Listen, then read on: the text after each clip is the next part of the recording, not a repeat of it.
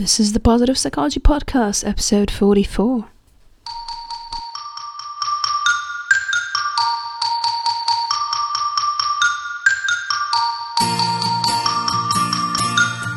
Welcome to the Positive Psychology Podcast, bringing your earbuds the science of the good life.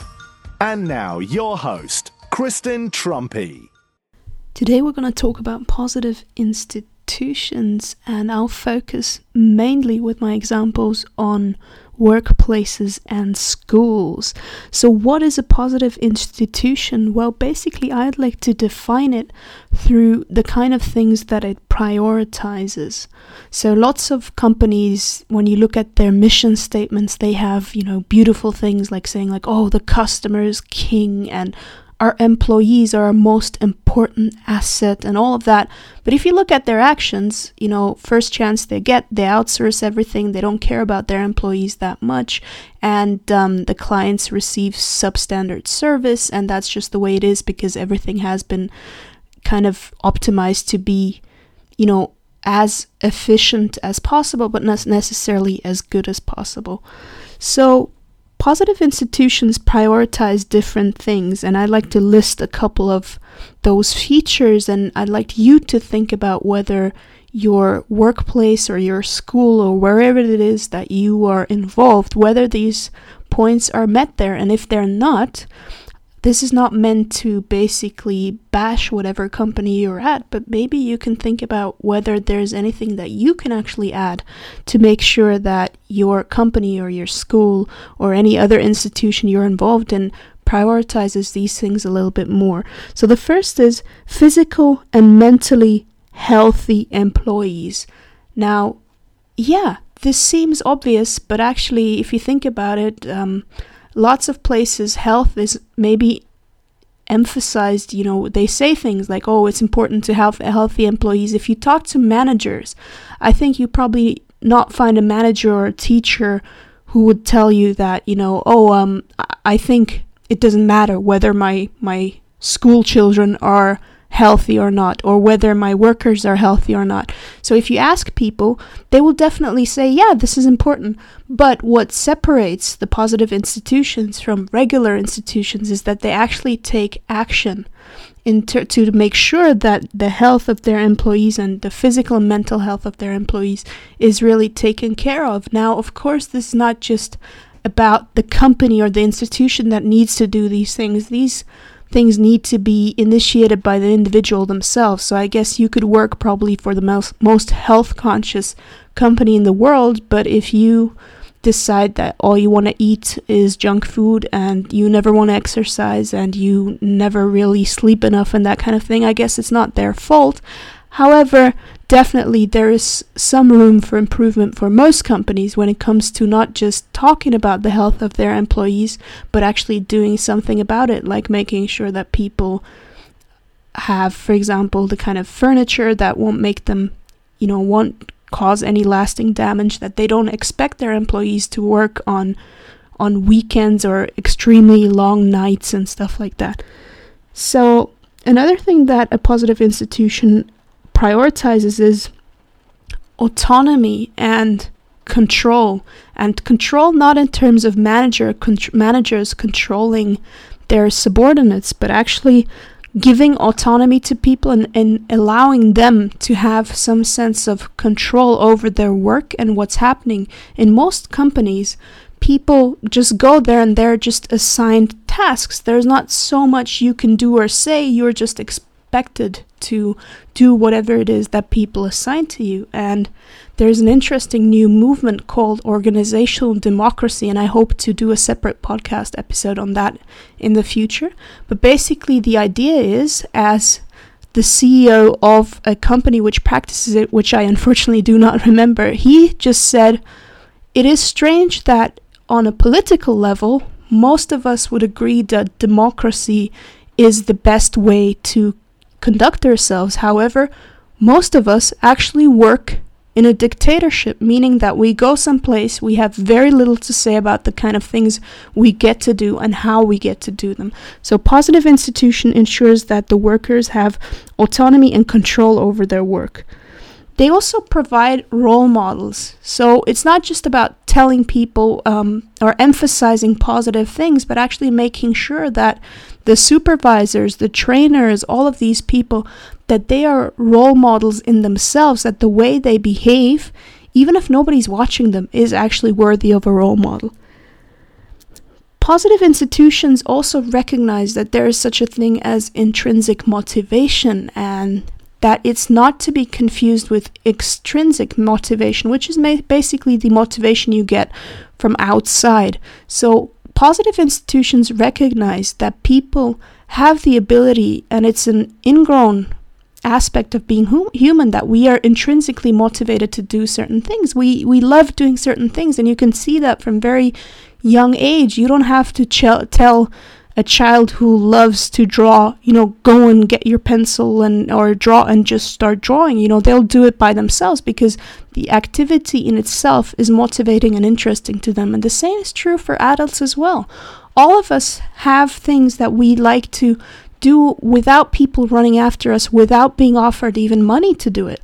So, the more a company can tap into that to make sure that each and every employee is connected to what they find intrinsically motivating, the more positive the work environment will be. Now, good old positivity, that's something that I guess depends on where you're in in this world. There are some places where this is more of a given. It's more normal that people think it's okay to laugh and smile and have a good time and may- maybe make a joke or two.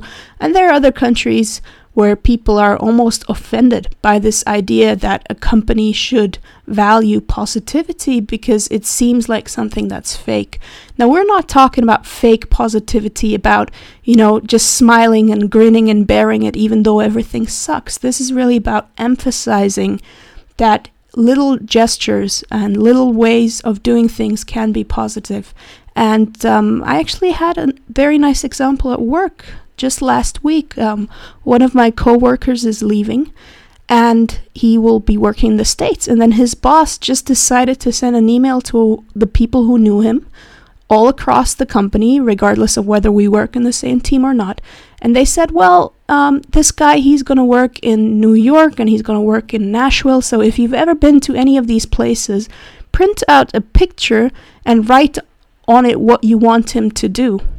And this is something I did it immediately after I got the email. It took me probably about four minutes. I I looked up, you know, I, I googled the word um, rodeo, and then I found a rodeo, you know, cowboy kind of sitting on that thing, and then I printed it out and I just wrote on it, you know, if you can try to attend a rodeo, bonus points if you actually try it out, um, be it on a living animal or a bar I don't even know what they're called, like mechanical bull, I think.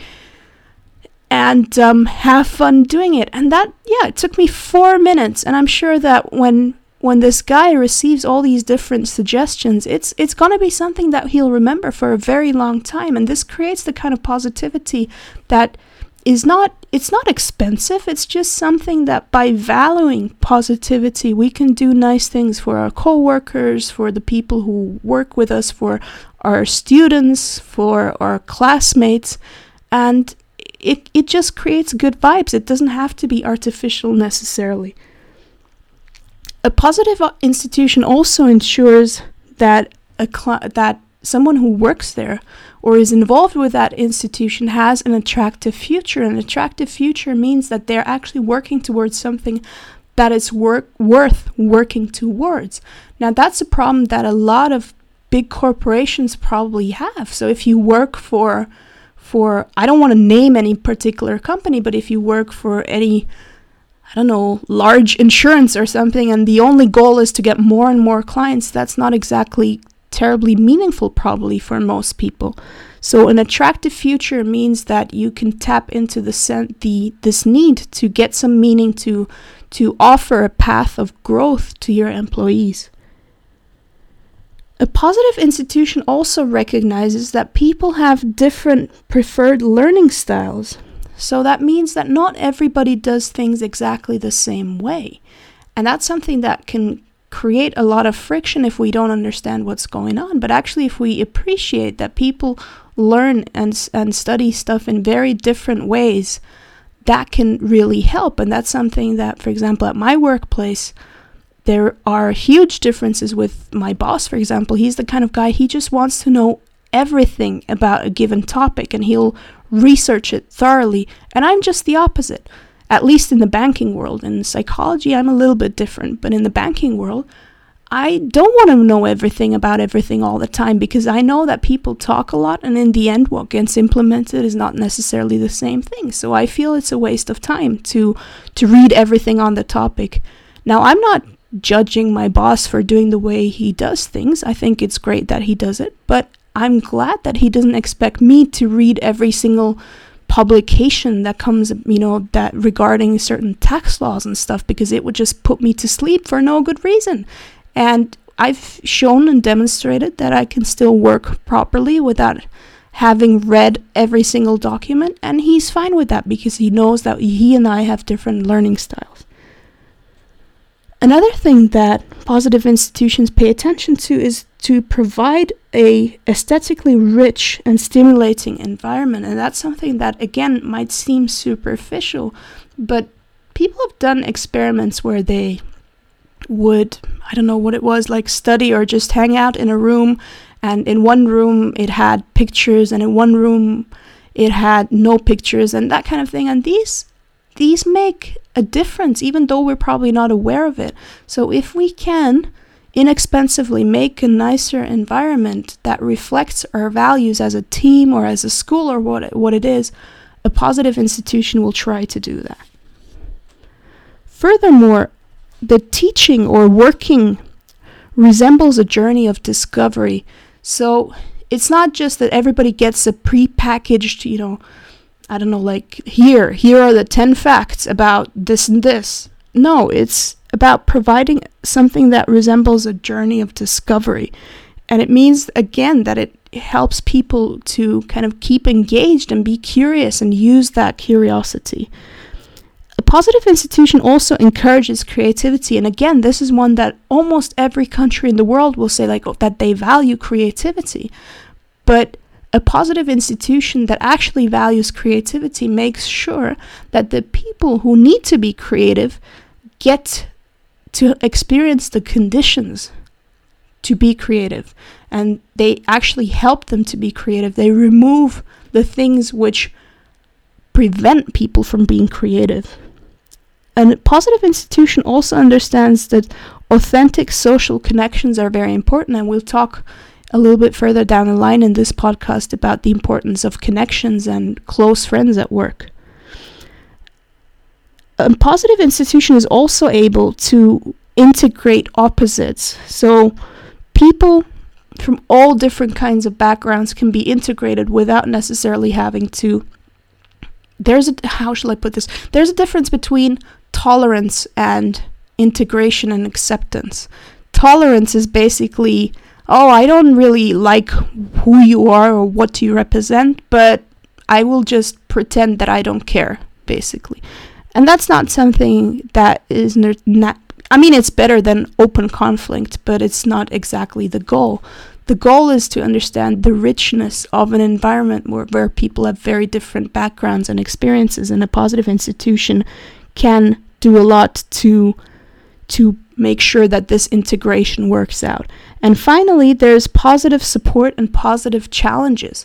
So people are not just given impossible tasks no matter what they can or should be able to do and no matter what the resources are, but they're giving challenges which help them grow as people and as a team. Now I'd like to give you two examples of how this can be done. The first comes from the Geelong Grammar School in Australia, which is a school which basically reinvented itself from the ground up using the principles of positive psychology. So they have six pillars in their in their statement basically. So they have a positive purpose, which means that they want to make sure that their students get in touch with the meaning in life and the school's value of community service.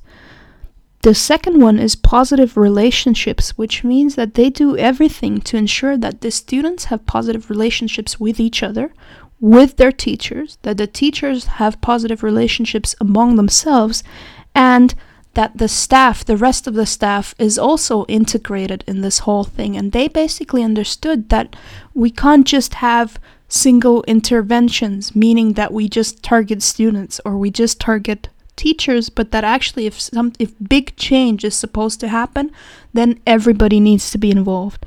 They emphasize positive emotions, which means that they teach their students to get in touch with things like gratitude. They teach them savoring exercises and make sure that the ratio between positive and negative emotions is always in favor of positive emotions.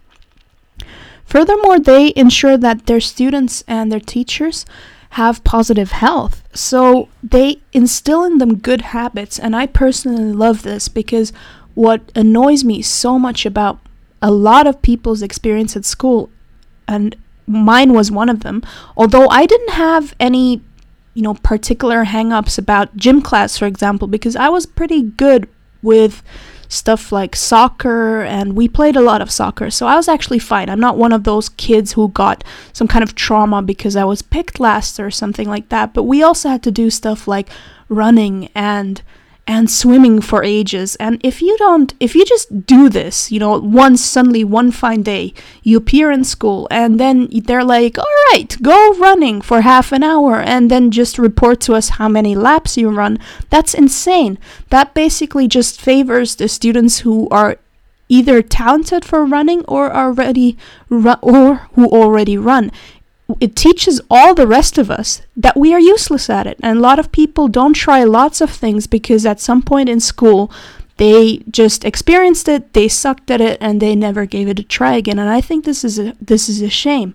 At Geelong, on the other hand, each and every student gets to run a marathon, but they don't do this like, hey, you j- just go and run a marathon. No, they teach them the habits from the ground up. They teach them about starting small, about just maybe running for one minute and then walking another minute, and doing this and building up. And they build not only the students' fitness, but their belief in themselves, their confidence that they can do stuff by achieving big goals like running a marathon. They emphasize positive engagement, which means that they make sure that they try to experience or try to structure, sorry, their lessons so that people are more likely to experience flow, that students can get in touch with the s- subjects that they're passionate about and use their strengths.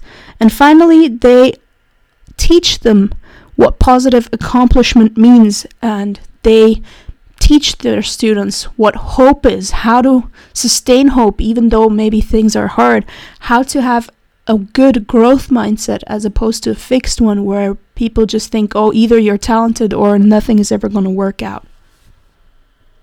Another example of a positive institution is a company called Zappos. Now, Zappos started out as an online shoe retailer, but now they're almost like Amazon. They they sell almost everything, I think, and I believe Amazon bought them at some point.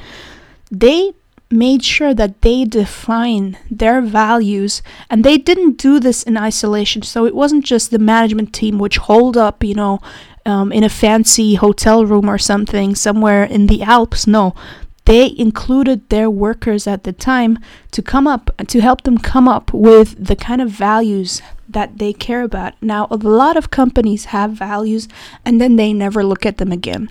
With Zappos, they make sure that every time they do recruiting, every time they do performance evaluations, every time people are trained to do customer service calls, all of these things and more, they are always in touch with their values and making sure that their clients and their workers and everybody else adheres to these values.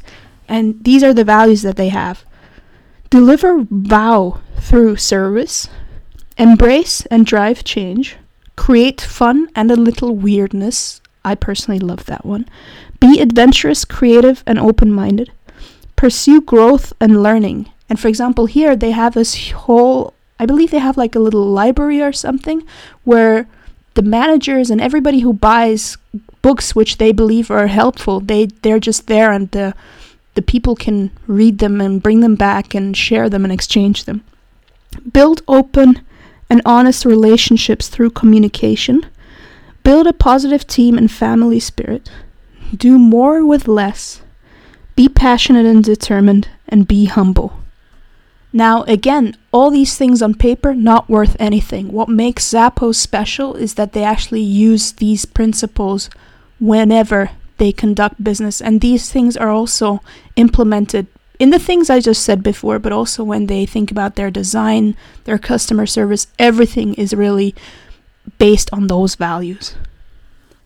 Now, I don't know about your working place, but I've definitely seen it quite a lot that people are just expected to shut up and work. And people or companies don't really want their employees to get along too well. And if they get along too well and have too much fun, other people get annoyed or they you know people accuse them that they're not working or whatever it is and this is actually contrary to research, which shows that there's a huge difference when we have a best friend at work and if we generally have people at work who we care about, and not just because they happen to be in the same room, but because we genuinely connect with them. Now, research has found that if we have a best friend at work, there are less accidents and increased safety. There are more engaged customers now, we're not talking about the workers necessarily, the customers are more engaged with the company. There's increased achievement, increased productivity, and seven times higher engagement than someone who doesn't have a best friend at work. Now, I don't know about you, but if you are a manager or if you know a manager, please share this with them because this idea that whoever is talking is not working if you look at those numbers, you just know that it's not true. Now, there is something that's called a high hope company. And that's basically, as the name suggests, a company where the sense of hope in all the employees is very high. And they've discovered a couple of things which ensure that a company becomes a high hope company. And here are the, what, 10, hang on, 1, 2, three, four, five, six, seven, eight, nine. Nine features. So the first was nobody was feared. There's an equal chance to succeed.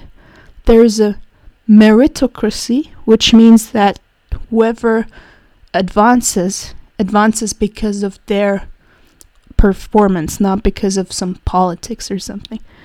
There's the same level of respect towards everyone, irrespective of position. Management enables excellent performance. There is an open two way communication. So it's not just the company communicates and the employer employees listen, but it's a two way communication. The employees' feedback is used for positive change. There's empowered people are empowered to decide and define goals. Problem solving and solution implementation is done by employees, and there's a focus on enduring customer relationships.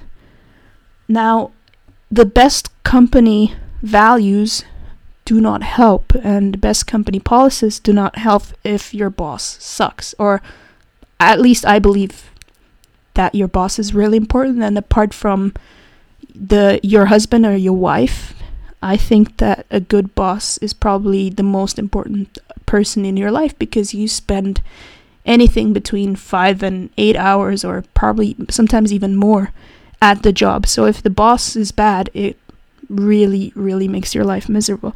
So, what is a good boss?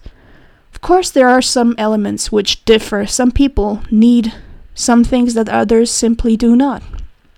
But this is what research has found works for most people to be a good boss. So, a good do- boss defines clear goals and duties, is not just a friend but can deliver feedback that is heard, is genuine and authentic, is ethical and moral, is honest, and has a high sense of integrity, builds on strengths and talents, trusts and facilitates trust in employees' abilities encourages diverse views and can deal with feedback, has high but reasonable standards and a lot of personal awareness and cultural competency.